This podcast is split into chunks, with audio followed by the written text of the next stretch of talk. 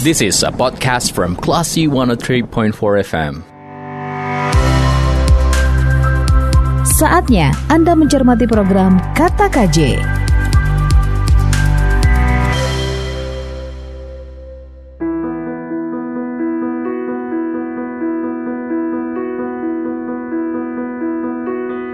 Dari Bumi Karang Putih Hindarung Padang, 103.4 Kelas FM, this is the actual radio. Assalamualaikum warahmatullahi wabarakatuh. Selamat pagi Classy People. Saatnya Anda mencermati program Kata KJ yang hadir di Radio Kelas FM setiap hari Kamis di awal bulan jam 7 sampai jam 8 dan juga rirannya bisa Anda cermati di jam 19 sampai jam 20 waktu Indonesia Barat. Kali ini ada saya Faris Sardana yang akan menemani Anda dalam program Kata KJ dan tentunya saya nggak sendirian kelas people karena kita sudah bersama dengan host kita yaitu ada wartawan senior Sumatera Barat Pak Khairul Jasmi. Kita akan sapa Assalamualaikum Pak KJ. Waalaikumsalam warahmatullahi wabarakatuh. Sehat Pak KJ? Alhamdulillah. Alhamdulillah. Nah, kelas people di hari ini kita akan membahas mengenai uh, polemik politik di Sumatera Barat uh, yang beberapa hari ini beberapa pekan ini terjadi di Sumatera Barat mulai dari mobil dinas kemudian ada rumah dinas dan juga beberapa hal lainnya yang patut kita perbincangkan dan juga diketahui oleh masyarakat. Dan untuk itu kita akan langsung saja menyerahkan perbincangan ini dan akan dipandu langsung oleh Pak Khairul Jasmi. Silakan Pak KJ.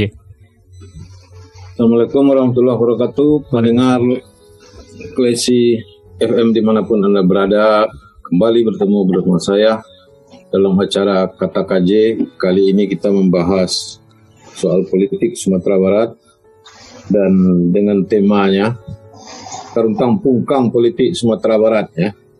Jadi keruntang pungkang ini kusut masai ini, kusut masai politik Sumatera Barat itu uh, kita menampilkan narasumber pertama Charles Simabura, Simabura pengamat hukum Universitas Andalas, kemudian Profesor Afrizal, sosiolog dari universitas yang sama, uh, dan Isworo Setio, mahasiswa. Jadi ada tiga narasumber uh, pada saat ini. Apa yang terjadi di Sumatera Barat? Saya ingin membuka dulu sedikit. Pertama persoalan gubernur yaitu soal mobil dinas. Kemudian persoalan ketua DPRD yaitu rumah dinas. Ketiga persoalan gubernur yaitu surat minta sumbangan. Keempat eh, masih gubernur dengan beberapa statementnya yang dinilai oleh pers kurang bagus dan yang terakhir eh, ajudan gubernur melarang wartawan mewawancarai gubernur. Kemudian Padang Padang wali kotanya tidak punya wakil dan tidak punya sekda. Sekdanya diambil oleh gubernur untuk menjadi pejabat di kantor gubernur. Jadi inilah satu-satunya di Indonesia wali kota tanpa sekda dan tanpa wakil wali kota. Kemudian Kabupaten Solo kadu mengadu antara ketua DPRD dan bupati. Selanjutnya Tanah Datar sekdanya mengundurkan diri. Jadi banyak masalah di Sumatera Barat setelah pilkada demokrasi yang hebat ini kita laksanakan muncul masalah satu demi satu. Saya minta dulu narsum kita Pak Prof. Afrizal, selamat siang. Selamat siang kerja sini. Apa kabar? Ya. ya Pak, di mana nih Pak pakai masker? Tidak di rumah ya? Sedang di kampus ya. oh di kampus, baik. Uh, ada biang di belakangnya cahaya, tapi tidak apa-apa. Atau uh, bagaimana? Tapi uh, geser, di, digeser sedikit. Indonesia. baik ya. Indonesia mengelus apa nih? Indonesia meng apa tuh Pak yang di eh, maskernya tertulis mengeluh apa itu artinya? Ya. Mengeluh. Oh mengeluh. Indonesia mengeluh. Ya samalah kita. Sumatera Barat mengeluh yang gelisah. Bagaimana tanggapan Bapak soal sekarang soal Sumatera Barat yang kusut masai agak kusut masai belum kusut masai kurang pungkang bolehlah. Kemari masih masih lengkang saya. Silakan Pak. Ya, makasih uh, Khair Jasmi ya.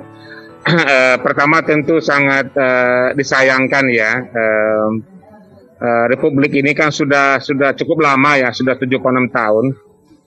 Uh, tentu sudah ada SOP SOP yang yang sudah mantap ya, yang yang dapat diikuti saja oleh oleh pimpinan politik.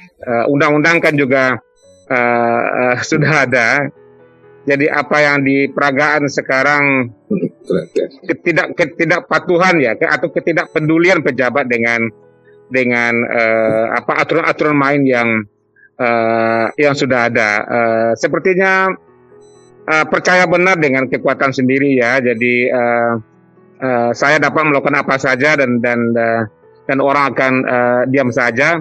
Nah, toh kalau ada orang yang berteriak, tidak akan ada efeknya terhadap terhadap uh, saya. Mungkin ada pandangan-pandangan yang seperti itu, ya, Ferdwasni. Dan ini juga mengatakan kepada kita, mungkin ya, ada, menurut pandangan saya, uh, betapa lemahnya uh, masyarakat sipil uh, dari kacamata pejabat politik. Sepertinya uh, masyarakat sipil itu tidak perlu di, dipertimbangkan ya. Uh, ya kalau soal aparatur negara uh, jelas jelas dapat dikendalikan oleh oleh pimpinan politik ya. Iya, Tapi ya, ya. Uh, ya uh, tidak tidak ada segan sama sekali terhadap terhadap uh, masyarakat sipil ya. Jadi uh, mungkin itu juga pertanyaan saya, apakah masyarakat sipil kita ini ya dosen, akademisi, wartawan, aktivis NGO, apakah dia hadir di dalam pikiran uh, pejabat politik sebagai orang-orang yang perlu juga uh, dipertimbangkan dalam dalam apa namanya dalam tindakan-tindakan uh, mereka ya. Uh, barangkali itu kerjasama yang ya, yang uh, terbayang oleh saya dengan apa yang terjadi Barat hari ini. Tidak ada segan-segannya. Kemudian uh, sepertinya birokrasi ini sengaja membuat rumahnya sendiri di tengah lapangan yang rakyat banyak. Jadi mereka aktivitas apa saja kita melihat di balik langit-langit dan uh, dinding kaca. Kira-kira seperti itu ya, Prof. Ya ya seperti itulah ya uh, apa namanya uh, seperti terisolasi ya seperti seperti terisolasi dari masyarakat seperti isoman ya seperti melakukan isolasi seperti melakukan isolasi mandiri pula ya iya iya iya, iya. Ah, enggak tahu saya juga apa konsep isolasi mandiri itu patut juga dilabelkan terhadap uh, apa yang berlangsung uh, hari ini oke oke oke siap siap bro saya ke narsum yang kedua uh, ya. adik kita nih si mana dia uh, Pak uh, Isworo. Siap, siap hadir Pak. Ya, bagaimana pendapat Anda tentang uh, kerentang pungkang Sumatera Barat ini? Uh, baik, uh, Bismillahirrahmanirrahim. Assalamualaikum warahmatullahi wabarakatuh. uh, baik Pak, uh, mengenai kondisi sumber terkini ya, baik itu dari pemerintahannya dan juga masyarakatnya dari saya pribadi mewakili suara mahasiswa juga yang kita lihat sama-sama kita ketahui juga bahwasanya seperti kondisi sekarang ini uh, benar disampaikan oleh uh, Bapak Afrizal tadi bahwasanya uh, keterpisahan antara masyarakat dengan pemerintah itu uh, terlihat jelas sekali Pak. Mulai dari pengkritikan kebijakan-kebijakan pemerintah yang seperti waktu lalu itu tentang PPKM ya tentang pembatasan uh, kegiatan masyarakat yang mana banyak dari masyarakat masyarakat kita di Sumber orang-orang tua kita yang kerjanya dari mulai jam 4 sore sampai jam 12 malam seperti yang berjualan kaki lima itu seperti dihiraukan Pak ya, kalau kita lihat juga kenapa seperti itu e, banyak sekali penertiban-penertiban tanpa adanya solusi lebih lanjut dari pemerintah terkait eh, ppkm ini. Kita disuruh untuk berhenti beraktivitas, namun seperti tidak diberikan solusi seperti bantuan dan segala macamnya seperti itu. Ya. Dan juga kita di sisi masyarakat menengah ke bawah seperti diadu ya antara masyarakat dengan uh, aparat ketertiban gitu di mana uh, ini tidak sesuai juga dengan janji-janji para pejabat kita ketika ingin melakukan kontestasi pemilu tersebut yang mana uh, suara masyarakat, aspirasi masyarakat adalah nomor satu yang akan kami uh, tindak lanjuti begitu. Namun uh, setelah kita lihat berkaca dari kegiatan kemarin setelah ppkm ini telah berlangsung berjilid-jilid seperti itu, uh, tidak adanya sinkronisasi dengan janji-janji yang telah disampaikan pada saat beberapa waktu lalu. Nah, akhirnya ini menimbulkan ya animo masyarakat terhadap pemerintah itu yang tidak demokratis.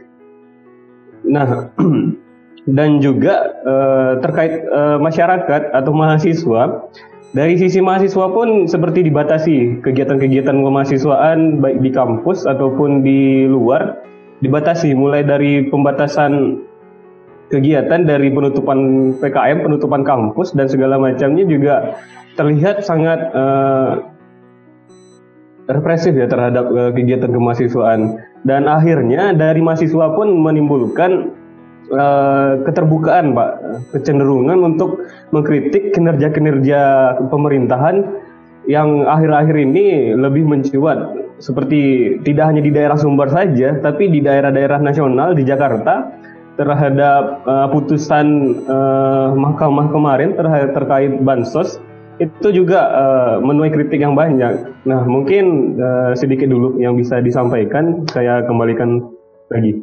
Nah, uh, ini soal Sumatera Barat uh, kusut masa politik yang gubernur yang seperti itu, wali kota yang tidak punya wakil dan pun tidak punya sekda, uh, serta pernyataan penyertaan terakhir adalah ajudan bicara wartawan dilarang dikati gubernur untuk wawancara. Menurut anda bagaimana? Nah, oke, okay. uh, untuk lebih terperinci ya dari daerah Sumbar juga. Nah, uh, terkait itu uh, sebenarnya sama Pak dengan yang saya sampaikan sebelumnya, bahwasanya uh, media ya, pers itu kan sebagai penghubung antara masyarakat dengan pemerintahan, yang mana ketika seperti tadi telah disampaikan bahwasanya pers itu dibatasi untuk bertemu dengan gubernur dimintai keterangan itu seperti membatasi ada sesuatu yang ditutupi dari uh, pemerintahan. Ada kesalahan-kesalahan yang harusnya tidak dipublish yang tidak dilihat uh, dari sisi persnya seperti itu pak. Baiklah. Hmm. Profesor tadi bilang tidak eh, ada segan-segannya dengan masyarakat sipil. Menurut anda bagaimana? Mahasiswa segan tak pemerintah? Nah, untuk mahasiswa sendiri itu seperti UNP Pak. Kemarin telah melakukan aksi di depan DPRD Sumbar itu menunjukkan bahwasannya uh, untuk mahasiswa itu tidak segan-segan Pak. Mana uh, terkait permasalahan ataupun isu-isu dari pemerintahan yang saat ini sedang terjadi. Oke, Anda dari UNP atau dari mana nih? Uh, siap, saya dari UNP Pak. Oh mantap, sama lah kita ya. Baiklah, uh, Charles sudah hadir? Pak Charles, kalau tidak saya kembali ke Pak Profesor Prof. Prof. Rizal. Yap. Prof, atau masyarakat kita yang sakit Prof, secara sosiologi gimana nih? Iya, iya. Saya kira apa uh, uh, uh, apa yang saya sampaikan tadi, Khairul juga, Jasmi juga berarti uh, masyarakat masyarakat juga sakit ya. Uh, uh, uh, masyarakat tidak diperhitungkan karena masyarakat memang tidak tidak tidak menunjukkan gigi ya. Jadi uh, ini sebenarnya uh, apa ya uh, kemunduran uh, kemunduran demokrasi yang terjadi di Indonesia dan itu sangat tampak tampak uh, di Sumatera Barat. Uh, Uh, tadi tadi uh, apa namanya rekan uh, mahasiswa menyampaikan mahasiswa tidak segan-segan. Ya mahasiswa tidak segan-segan ya. Mahasiswa melakukan aksi tetapi tetapi tidak diperhitungkan uh, oleh oleh pemerintah kelihatannya oleh pemerintah Sumbar ya. Nah itu itu kan pertanda bahwa bahwa uh, lemah secara secara uh, politik ya Uh, kalau kita lihat memang uh, lima tahun terakhir uh, uh, kekuatan masyarakat sipil lemah dan memang dilemahkan uh, di Indonesia secara umum dan uh, ini juga terlihat di uh, Sumatera Barat ya. Um, uh, mak makin sempitnya uh, ruang politik uh, bagi bagi warga masyarakat untuk mengekspresikan uh, apa namanya penentangan terhadap uh, pemerintah. Uh, sepertinya uh, ya walaupun memang tidak persis seperti Orde Baru ya, kelihatan yeah. sudah sudah mendekati, sudah mendekati apa yang berlangsung di zaman uh, Orde Baru dan begitulah uh, Jasmi. Sehingga uh, masyarakat uh, mulai menanamkan bibit apatis kayaknya, Prof. Ya apatis, uh, tidak mau peduli ya, uh, tidak mau uh, peduli. Uh, ya apa terjadi terjadilah begitu ya apatis kan. Uh, ini ya, yang ya. Uh, ini ini uh, patut kita risaukan ya. Uh, uh, kesenangan, kegembiraan dengan informasi uh, pada hari ini uh, kelihatan kita mulai menangisi uh, apa yang dulu kita uh, senangi itu terus nih. Baik, Prof. Uh, Prof dan uh, Iswaro kita rehat sebentar uh, untuk memasuki sesi kedua setelah pesan-pesan berikut ini. Baik, Classy People. Ya. Ya. Kita akan kembali nanti di sesi kedua masih dengan pembahasan tentang peruntang yang sudah disebutkan Pak Kaji ini politik di Sumatera Barat. Di sesi kedua pastikan Anda keep tune di 103,4 kelas FM. This is the actual radio. This is a podcast from Classy 103.4 FM. Riran Kata KJ.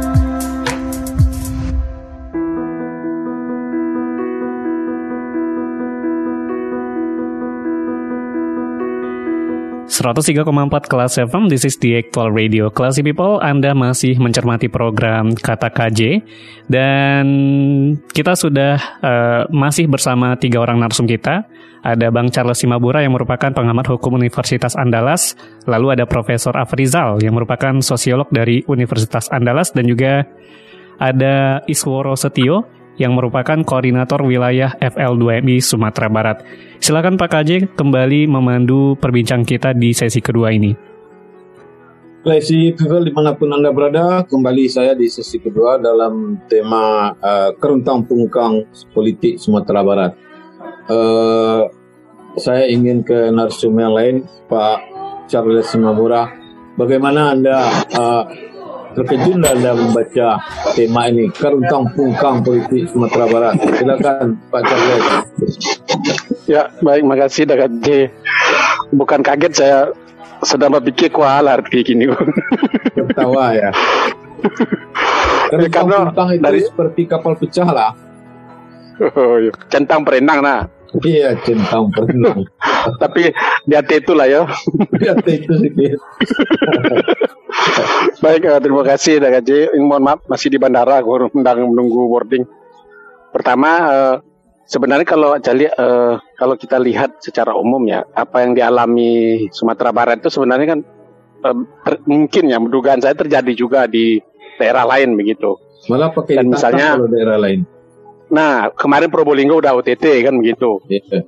Lalu ter terkait persoalan beli mobil dinas, ada juga yeah. di daerah kita yang beli mobil dinas. Yeah. Lalu di tempat lain juga. Tapi kemudian ini kan ada sesuatu yang menarik adalah bahwa satu uh, ada secara politik ini ada common enemy yang kemudian diciptakan di Sumatera Barat atau tercipta lah di Sumatera Barat terkait kepemimpinan uh, kita. Nah makanya kemudian uh, misalnya uh, kita sudah dua periode dipimpin oleh PKS dan kemudian sampai hari ini di periode ketiga ini PKS masih tangguh Nah makanya kemudian kalau kita lihat kuntang perung apa? Kuntang, kuntang pungkang. Kuntang pungkang tadi itu kan pasti itu berkaitan uh, sebagian besarnya kan terkait dengan kepemimpinan kepala daerah terutama gubernurnya ada KJ. Yeah. Jadi makanya kalau kita lihat isu mobil dinas, isu masker yang kemudian tidak serius menangani COVID, lalu kepala daerahnya sibuk di tempat lain. Yang lain-lain itu kan jadi penghias saja, misalnya yang Solo lalu pesisir selatan termasuk juga yang di oh, iya. apa Bukit Tinggi, Bukit Tinggi juga. Bukit Tinggi, termasuk juga Padang sendiri. Yeah. Nah, nah karena karena kebetulan semuanya itu apa terpublish dengan baik ya, saya bahasakan terpublish dengan baik di media massa. Akhirnya riuh rendahnya itu kan kemudian menjadi perhatian uh, di tidak hanya di tingkat lokal tapi di tingkat nasional. Nah, bagi yeah. saya itu Prof. Rizal, ini sebenarnya keberhasilan masyarakat sipil juga termasuk juga media uh, untuk membuat ini menjadi perhatian publik begitu. Karena kalau saya membayangkan ya kalau media tidak ribut, mungkin mobil dinas itu tetap dipakai. Kalau mobil media tidak ribut, mungkin bupati wali kota kita tidak seserius sekarang menangani COVID gitu. Termasuk juga kalau media tidak ribut ya mungkin ya eh, beberapa kasus uh, surat uh, apa surat sponsorship lah kalau kata uh, Bang Miko Kamal itu ya kalau saya sumbangan itu itu uh, mungkin tidak akan uh, dihentikan begitu. Jadi sebenarnya kalau saya lihat ini sih positif sebenarnya pada satu sisi artinya kontrol sosial masyarakat. Sedikit saja yang berulah pejabat kita itu sedikit saja yang kemudian memberi komentar media kemudian um, mempublishnya dan sumber itu di kancah nasional kan semakin menarik karena memang konstelasi apa ya politiknya kita itu walaupun sedikit ini kelebihan kita kebanggaan kita RKJ Kegelisahan Minangkabau kan namanya itu nah, kegelisahan Minangkabau. Yo, termasuk hasil survei yang kepatang yang terakhir itu yang dua persen puas kepada pemerintahan Pak Jokowi itu kan. Ya, Dan itu Padahal itu kalau dihitung itu kan jumlah penduduk Sumbar katanya pemilihnya pun kan tidak sampai eh, kira-kira tiga persenan. Kalau itu dari politik, ya dari segi elektoral uh, populasi ya populasi elektoralnya itu kan sedikit sekali. Tidak, tapi dari segi pengaruh. Tidak pengaruh, tapi dari uh, populisme isu Sumbar ini menjadi perhatian. Nah, uh, saya sering mengatakan ini kelebihan narasumber walaupun dia sedikit suaranya keras kan gitu. Keras yeah. dengan keributannya keras dengan kritiknya dan keras dengan macam. Jadi yeah. nah, kalau saya sih menikmati dah gaji keruntang pungkang.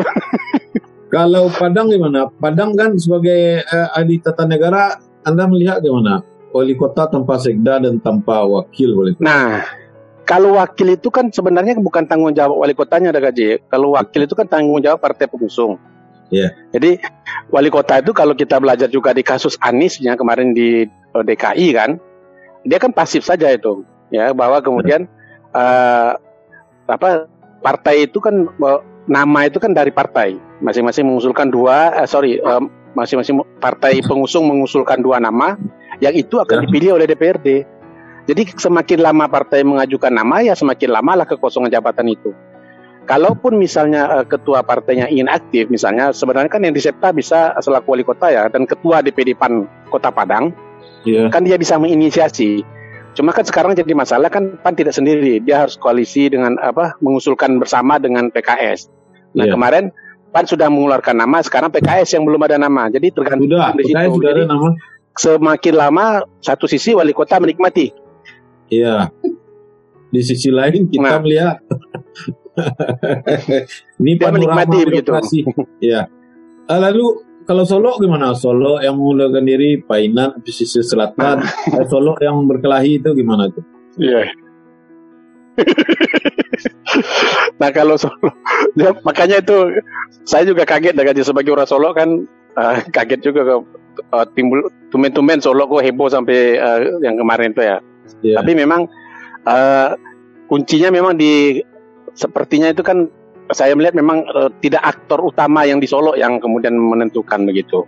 Yeah. Kecuali yang pannya ya. Kalau dalam malam misalnya yeah. kalau konflik itu kita baca antara DPRD dengan ketua DPRD dengan uh, kepala daerah, uh, kunci mm -hmm. itu kan ada di kepala daerah dan ketua DPRD. Tapi ternyata ketua DPRD juga tidak menentukan penuh. Dia juga yeah. dalam tanda petik ya sangat terpengaruh oleh uh, intervensi dari DPD, DPD-nya. Sementara hmm. DPC-nya sendiri yang notabene adalah wakil seperti tidak bisa berbuat apa-apa. Lalu konflik yeah. di internal. Kalau konflik internal mereka kan mereka sudah selesaikan melalui mekanisme BK kemarin dan saya pikir itu tinggal diproses saja secara administratif dilanjutkan. Kalau memang tidak diterima ya silakan saja uh, si ketua DPRD untuk mengajukan keberatan atau gugatan begitu. Jadi uh, yang kemarin fisik sampai kerusuhan itu kan uh, itu kan kalau saya gimana ya? Ya kayaknya itulah akumulasi saja dari sebuah ekspresi kekecewaan terhadap uh, pimpinan DPRD. Namun saya selalu mengatakan ini harus diakhiri. Nah, diakhiri kemarin kan uh, salah satunya itu kan outputnya itu adalah putusan BK itu. Nah, hmm. lain halnya persoalan hukumnya yang memang itu tergantung di apa di aparat penagu penegak hukumnya. Apakah itu di Polda sendiri? Ya silakan saja untuk melanjutkan yang admin kita dipanggil-panggil itu udah gaji. Tapi nggak tahu yeah. juga sekarang gimana kelanjutannya. Kalau dari panggil dua, saya belum. Kalau manggil kata gaji. uh, saya kan penulis buku polisi, jadi uh, mungkin iya, iya, iya. buku ya. siap siap. Baiklah, uh, nah. masih bisa dikontak ya sampai jam berapa nih anda? Bisa. Oke, okay, Prof. Mungkin jam tiga, oh. Nah, oh, jam 3. Siap, jam siap, 3 take off. Saya ke Prof. Prof. Profesor. Oh, Profesor agak, mungkin. Ah, tegang ya. tadi ya. Prof. Tadi agak tegang uh, kerja Smith sinyal kali ya. Hmm. Sinyal. Prof, hmm. apa obatnya kita supaya obat yang mesti dilakukan terhadap kondisi ini apa Prof supaya uh, masyarakat sipil kita dan pemerintah kita tidak seperti ini lagi? Ya.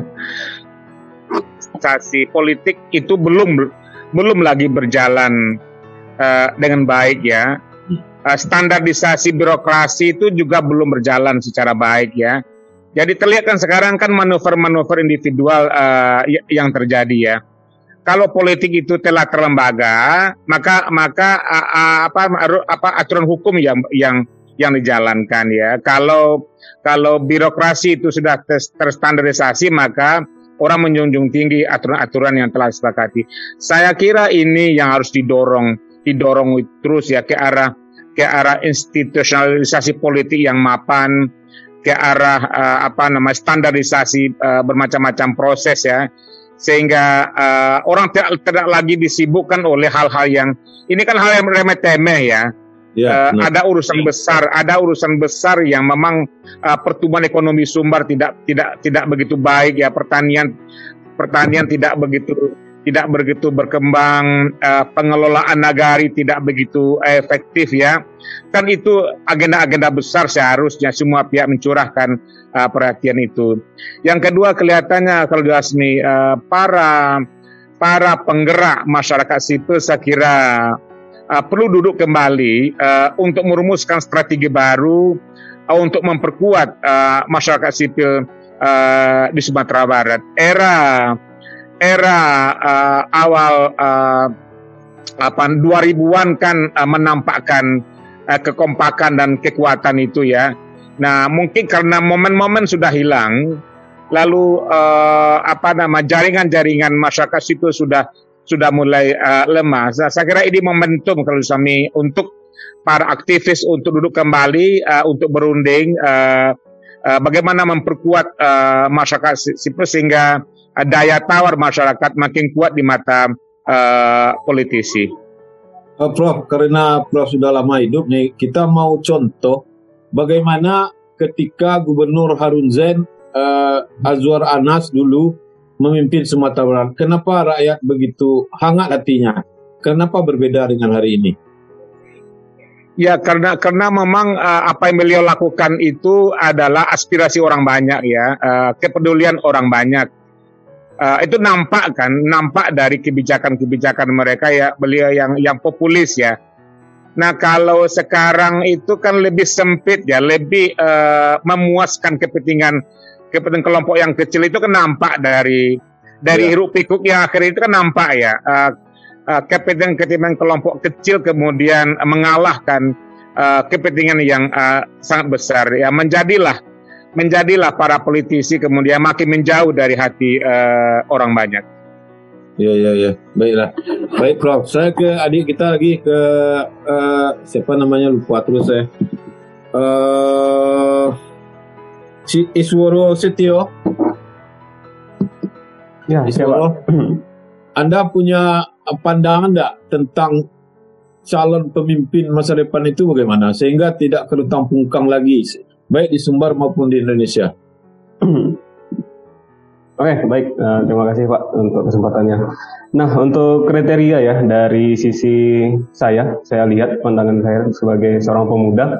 Nah, untuk sisi kriteria kepemimpinan itu, yang paling pertama ya leadershipnya Pak. Bagaimana seorang pemimpin bisa mengatur uh, jajarannya, mengatur kepemimpinannya, baik itu kelembagaannya, misalnya seorang gubernur ataupun wali kota, bagaimana bisa mengatur yang namanya nanti Eh, tugas-tugas sekda ataupun tugas-tugas jajarannya itu uh, ataupun kepala-kepala dinas nantinya memberikan pelayanan gitu, tidak memandang siapa masyarakat, tidak memandang hak dan jabatannya sebagai partai politik, tapi benar-benar mendahulukan kepentingan masyarakat tadi itu secara benar gitu Pak, secara lurus gitu, tidak ada latar belakang ataupun siapa dia pejabat ataupun bukan gitu. Yang kedua, selain leadership juga uh, pengalaman.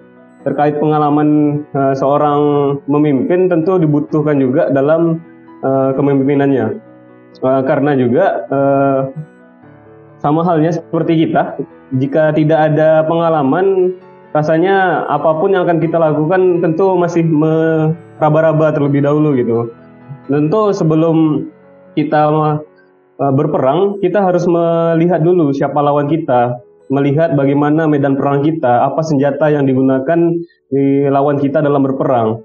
Nah, begitu juga dalam memimpin tentunya kita harus menyiapkan apa yang dibutuhkan oleh masyarakat kita di dalam uh, kehidupan kita ke depannya nanti. Apa-apa saja yang akan dibutuhkan untuk pembangunan kita.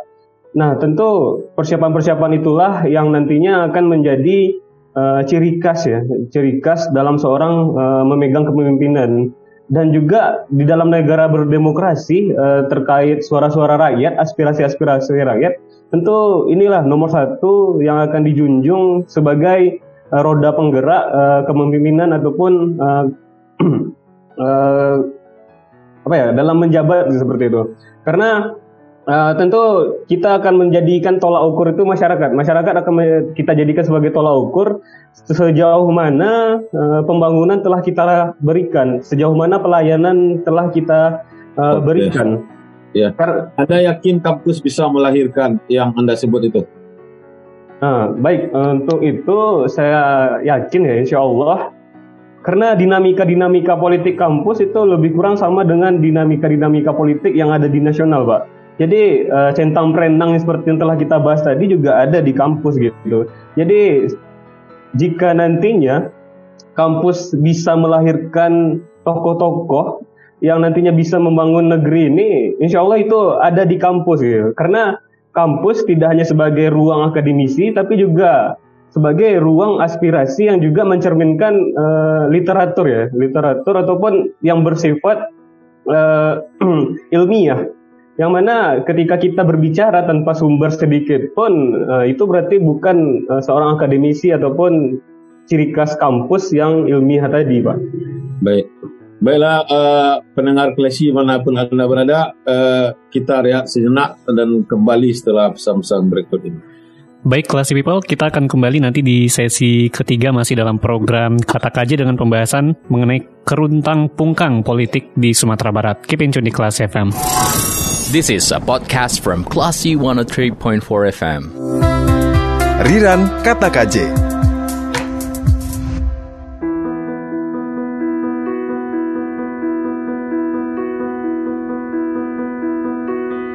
103,4 Kelas FM, this is the actual radio. Classy people, Anda masih mencermati program Kata KJ dan kita sudah sampai di sesi ketiga.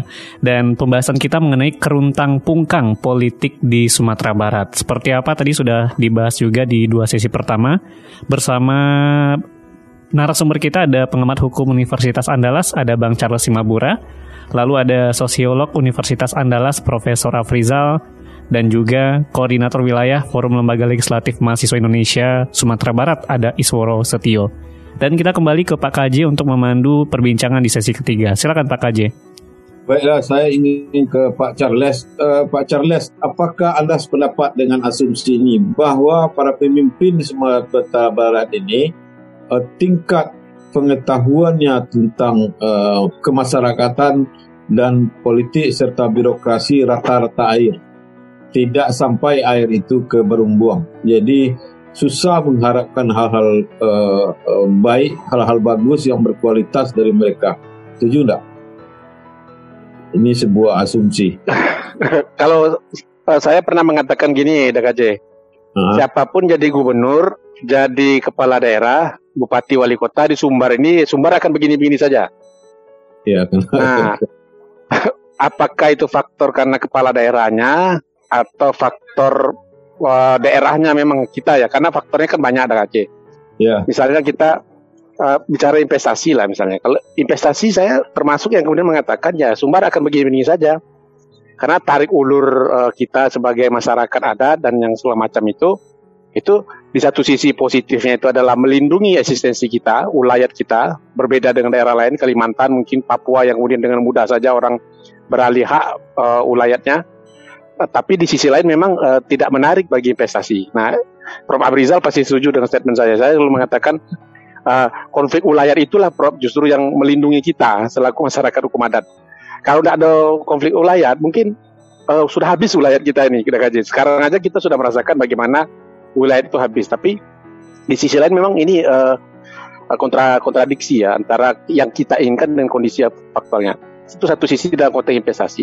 Lalu dalam konteks pemerintahan, Uh, selalu dari dulu kan Pak Gamawan itu waktu jadi gubernur juga yang saya ikuti itu kan dari mulai Pak Fauzi Bahar ya kan sejak saya mulai kuliah. Hmm. Lalu eh, sorry, sorry uh, Pak San, uh, Zainal Bakar. Zainal Bakar. Pak Zainal Bakar. Zainal Bakar lalu Pak Gamawan lalu uh, apa kemudian diganti oleh IP dan secara pembangunan memang kita rata-rata air ada KJ. Tidak ada yang kemudian yang mencolok begitu ya. Apalagi kalau bicara industri pertanian pun juga begitu. Sarjana pertanian banyak begitu ya. Dan yang uh, mungkin perhotelan yang agak mencolok. Memang hotel-hotel baru banyak muncul segala macam. Kalau dari segi, segi infrastruktur jalan uh, karena kita tidak terlalu banyak tronton-tronton yang kemudian apa ya besar-besar, tapi lumayan Bagaimana baik jalan. Bagaimana tronton bisa banyak industri tidak ada? Nah itu dia. Jadi makanya kemudian infrastruktur jalan kita agak sedikit terjaga jadinya DKJ. Jadi tidak banyak terlalu banyak juga yang rusak-rusak seperti daerah lain. Nah lalu kemudian dari uh, dari segi politiknya memang kita itu rata-rata air tapi karena mungkin ya bagi saya tetap saja di, sudah menjadi takdir sejarah kita orang Minang akan selalu menarik bagi orang untuk mengganggu, mengkritisi dan segala macam. Jadi termasuk juga isu-isu pluralisme, isu-isu toleransi dan segala macam. Nah, kalau intelektual, intelektualitas uh, kepala daerah, saya pikir kita cukup di atas rata-rata air, DKJ. Kita yeah. masih terjaga. Sumbar ini dalam konteks dinasti politik, DKJ itu bagi saya lumayan baik dibanding tempat lain. Kita belum ada Probolinggo yeah. itu parah. Oh, an, belum ketemu oleh kita uh, anak apa baru kemarin kejadian di Sijunjung ya.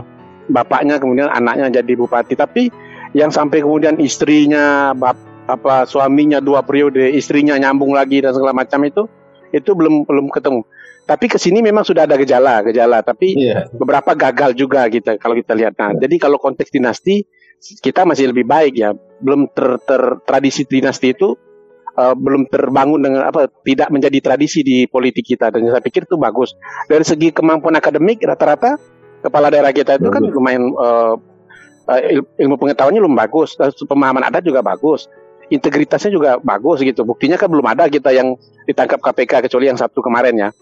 Nah, lalu makanya kemudian kalau dari segi itu saya pikir cukup baik lah Dakaji ya. Cukup ya. Boleh kalau saya setuju tidak ingin mengatakan rata-rata tapi di atas lah kalau dibandingkan dengan daerah lain. Di atas rata-rata. Apalagi Ternyata, siapa sih itu Ternyata itu yang penting ya bagi rakyat. Betul tidak pemimpin kita ini berkualitas? Jangan hanya menyalah-nyalahkan kan begitu. Nah ya, ya.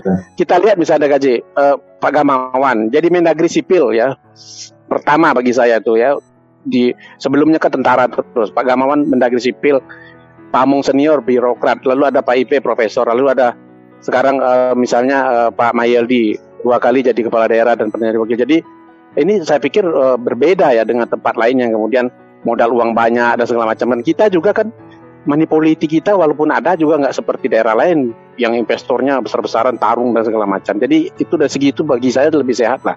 Mungkin Prof. Abrizal bisa menyampaikan lebih lengkap. Tapi poin saya sih itu untuk pemimpinan kita bagus. Tapi memang kondisinya itu udah gaji. Jadi ah namanya tuh apa, apa namanya bab model bab Panji Pinang tuh udah gaji ya. Oh. Apa namanya? Ya.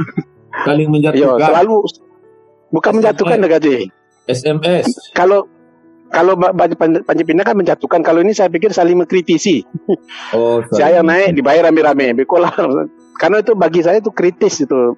Bagi saya itu kritis gaji dan argumentasinya kan kita tidak punya fanatis, fanatisme gaji itu yang penting sekali yang kemudian uh, semua orang bebas bicara tanpa mobilisasi. Nah itu juga yang kemudian makanya kalau tadi DKJ mengatakan mengapa mahasiswa sekarang seperti yang di Sumatera Barat kok susah sekali untuk bergerak dan segala macam. Karena memang mungkin ya, saya juga merasakan di kampus kok mahasiswa kita susah sekali untuk diajak demo karena mereka juga dan satu sisi kan positifnya tidak gampang ya untuk dimobilisasi kalau kepentingan itu nggak jelas kemudian juga hanya sekedar diiming-imingi uang nasi bungkus segala macam saya pikir hmm. Sumbar belum sampai ke taraf itu pergerakan yeah. masyarakat sipilnya begitu jika kita banding daerah lain jadi uh, bagus lah sebenarnya kalau saya bicara itu kaji. Baik. Cuma faktor lain mungkin yang menyebabkan dia menjadi sepertinya ya tidak ada kemajuan kita dalam melaksanakan pembangunan. Baik, baik. Saya mau minta solusi ke Prof. Prof. Yap. Nah, bagaimana itu uh, analisa analisa Charles tadi gimana menurut Prof? Bahwa para pemimpin kita kualitas pendidikannya bagus, cuman mungkin situasinya yang tidak bagus. Begitu, Prof. Ya itu kalau kalau kita kalau kita memandang uh, perkembangan atau pertumbuhan ekonomi ha hanya bisa dilakukan di atas uh, ekstraksi sumber daya alam. Kalau itu kalau itu tumpuannya tentu tentu begitu ya. Uh, karena memang diakui kalau di Kalimantan atau di Papua atau di Riau atau yang lain memang kan pertumbuhan ekonomi itu bertumpu di atas ekstraksi sumber daya alam. Nah seharusnya kan Sumbar tidak lagi ke arah ke arah yang seperti itu karena memang satu uh, sumber daya alam kita itu kan sudah sudah jenuh ya sudah sudah sudah apa namanya sudah sudah lunyah lah begitu ya sudah yeah. uh, tambang batu bara kan sudah habis ya yeah selalunya ya. Iya. Uh, sumber batu bara sudah habis ya, cadangan juga tidak banyak. Lahan untuk kebun sawit juga juga uh, apa uh, sudah tidak ada ya. Ya, kebun di Sumbar itu kan kebun sawit pertama termasuk kebun sawit pertama itu ya. Uh, ya. sebelum sebelum Riau itu kan Sumbar dulu, Sumatera Utara, kemudian Sumbar uh, berkembang ya. Jadi memang dari uh, itu juga berarti bahwa uh, pertumbuhan ekonomi nasional juga terdongkrak oleh uh, Sumbar ya.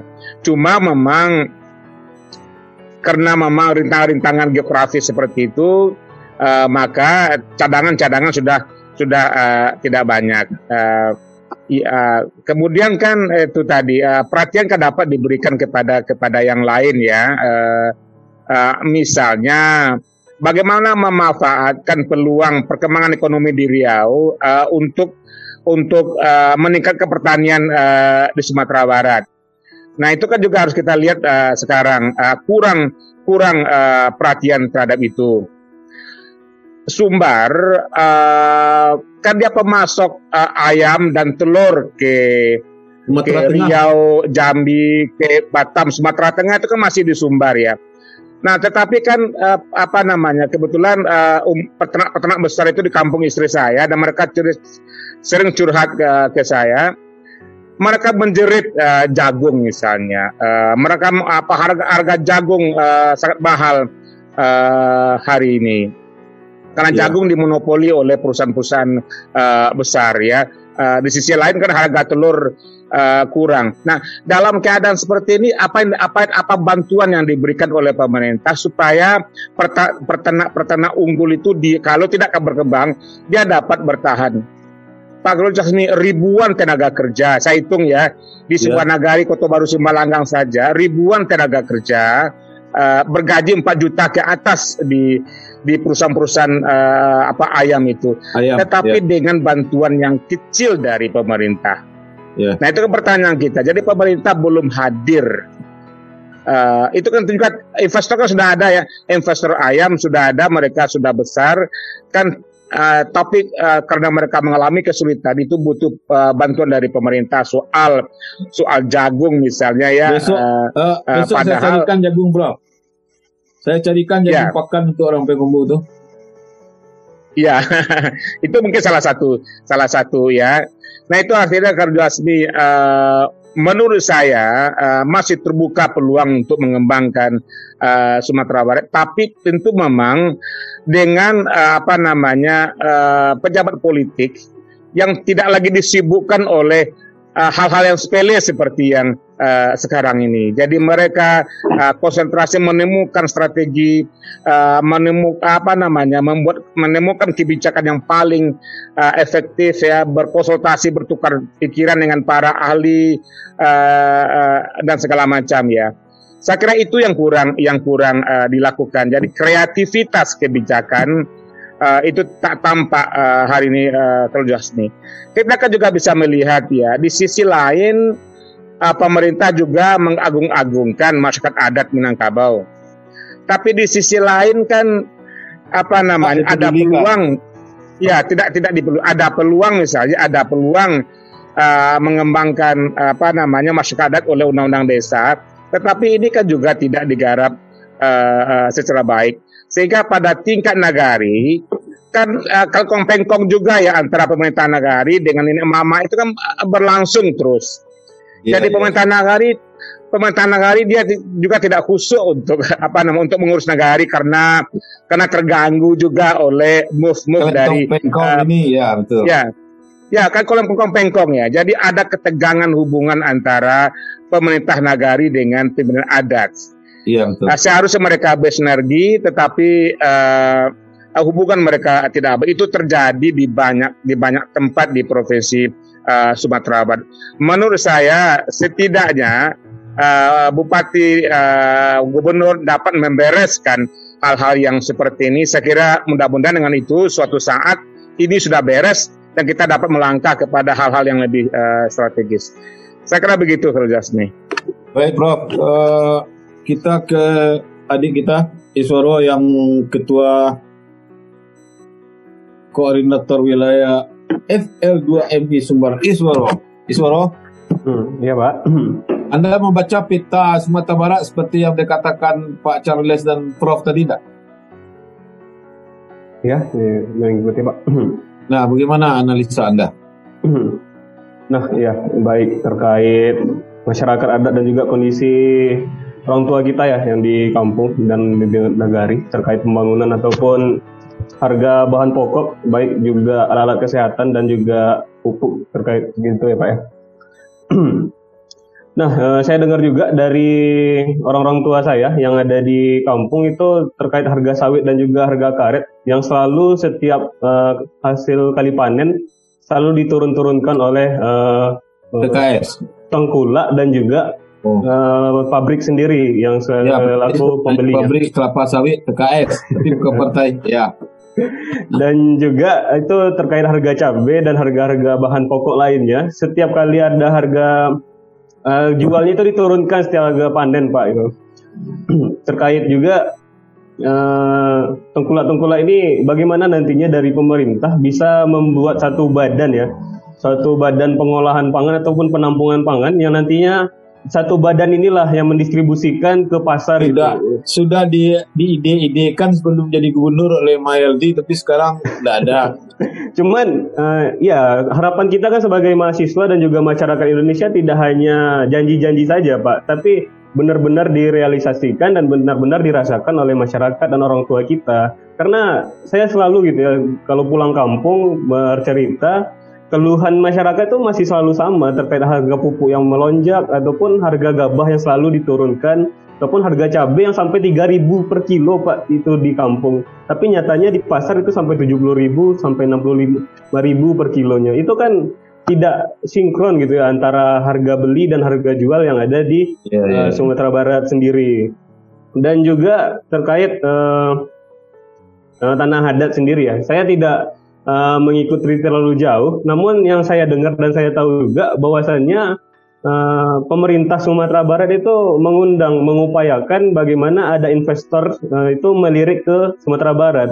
Karena dari investor juga nantinya banyak ya Pak nilai-nilai plusnya terkait pembangunan khususnya nanti bisa diluruskan pembangunan jalan nah lebih kurang seperti itu ya namun uh, tadi juga telah disinggung oleh Pak uh, Afrizal dan juga uh, Pak Charles, uh, masyarakat adat itu mengetahui bahwasannya tanah tanah ulayat itu tidak bisa disertifikasi dalam artian tidak bisa disertifikasi dan tidak bisa dilakukan pengelolaan ataupun penjualan. Nah, lebih kurang seperti itu ya, Pak. Baik, terima kasih Yusro. Baik, saya ingin uh, semacam statement penutup dari Prof dan Charles serta adik kita Benar enggak Prof? Anggapan ada dosen yang bicara sama saya bahwa ada dua hal di Sumatera Barat ini jangan diganggu. Pertama tanah, kedua agamanya.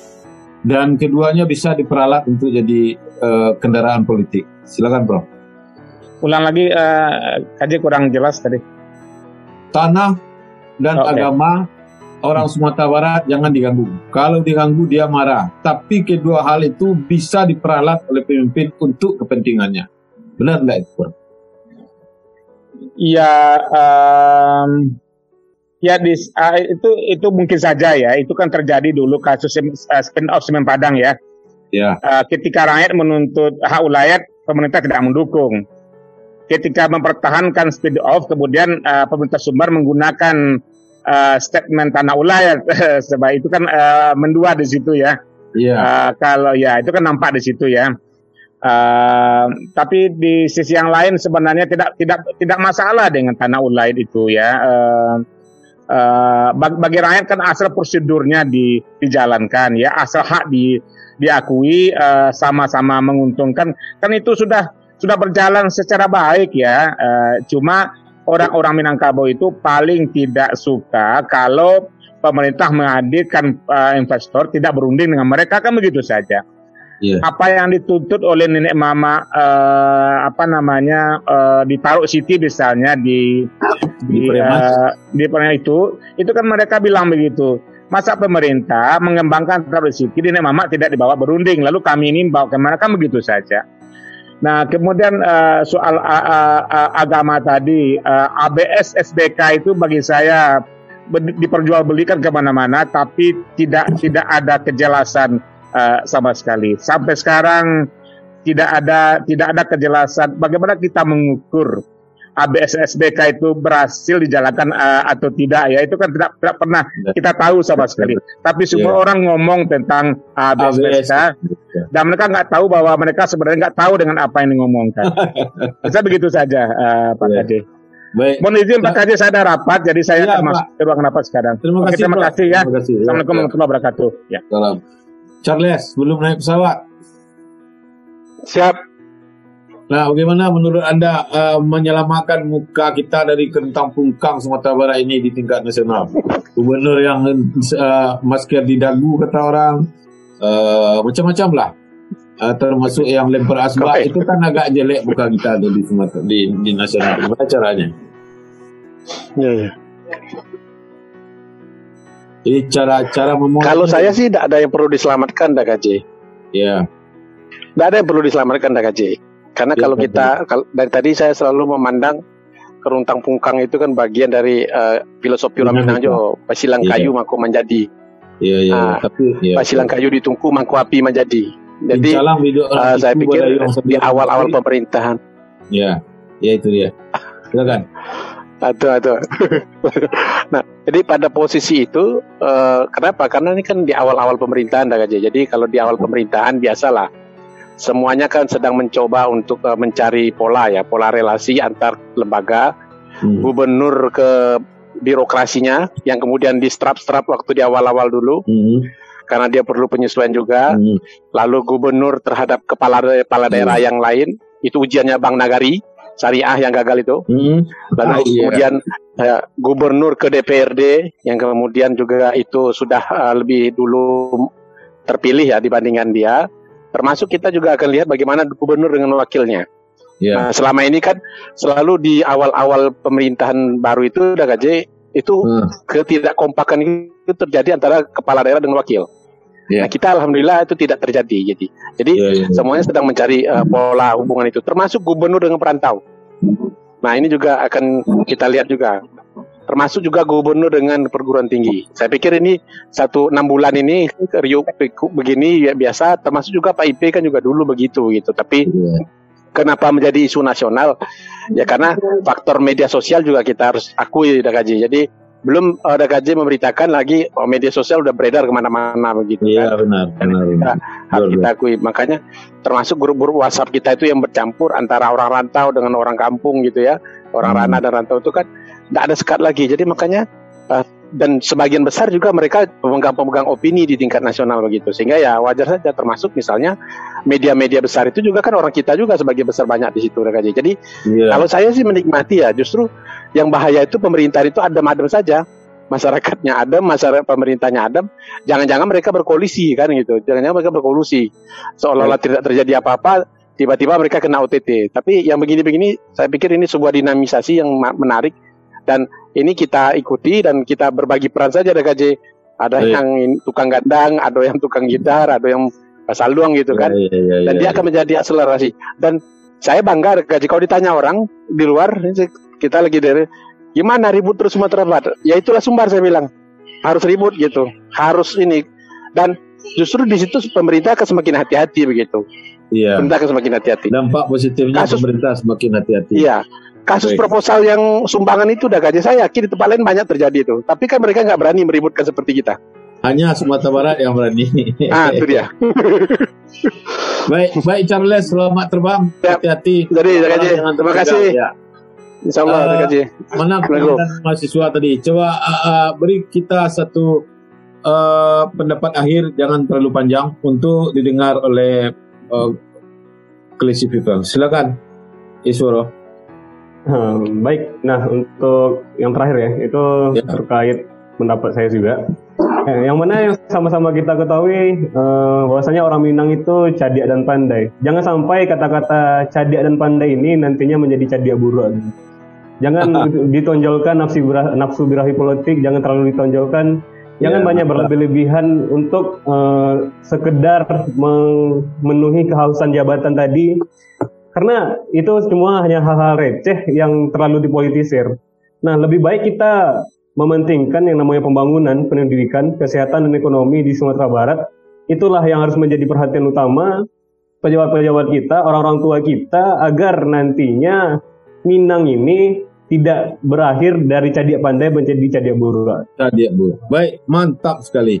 Baiklah, uh, pendengar Radio Klesi di mana pun Anda berada, saya akan menutup acara ini. Kalau sebelumnya selama ini saya tutup dengan kuat, kali ini saya ganti dengan puisi. Judulnya surat. Kujinjing sepusuk surat, ada gaham di dalamnya. Ada gertak di sampulnya. Lemari berdaun dua. Kuncinya di tangan tuan, isinya segala ada. Ada buku tak berkulit, ada bab dua yang terpisah. Bab empat yang belum sudah, huruf-hurufnya tak seberapa. Banyak angkanya, angka dalam surat, surat dalam amplop, amplop warna putih jernih, bagai langit-langit kaca. Ada sebuah jalan, kena hujan, ada tali temali, ada dengkur, juga takut. Lewat pintu angin, di bukit patah tujuh, angin menerbangkan amplop, hingga di meja wartawan, isinya angka-angka dalam buku. Buku dikembang seluas rana, rana guncang seluas amplop, tralala tralali tak dapat akal lagi. Maka tak hil, muka tak hilang suruh. Lancung meletus sebelum ujian, sekali lancung tujuh ujian, tralala tralili. Demikianlah Sumatera Barat yang karuntang pungkang. Terima kasih dan kita bertemu lagi pada kata KJ di bulan depan dengan tema yang berbeda. Assalamualaikum warahmatullahi wabarakatuh. Waalaikumsalam warahmatullahi wabarakatuh. Terima kasih Pak KJ dan juga narasumber kita yang sudah berbincang. Ada Bang Charles Simabura, pengamat hukum Universitas Andalas. Ada sosiolog Universitas Andalas, yaitu Profesor Afrizal, dan koordinator wilayah FL2MI Sumatera Barat Isworo Setio. Dan kita akhiri program Kata KJ untuk hari ini. Terima kasih untuk Anda sudah mencermati. Wassalamualaikum warahmatullahi wabarakatuh and then see you. Terima kasih. Anda sudah mencermati program Kata KJ.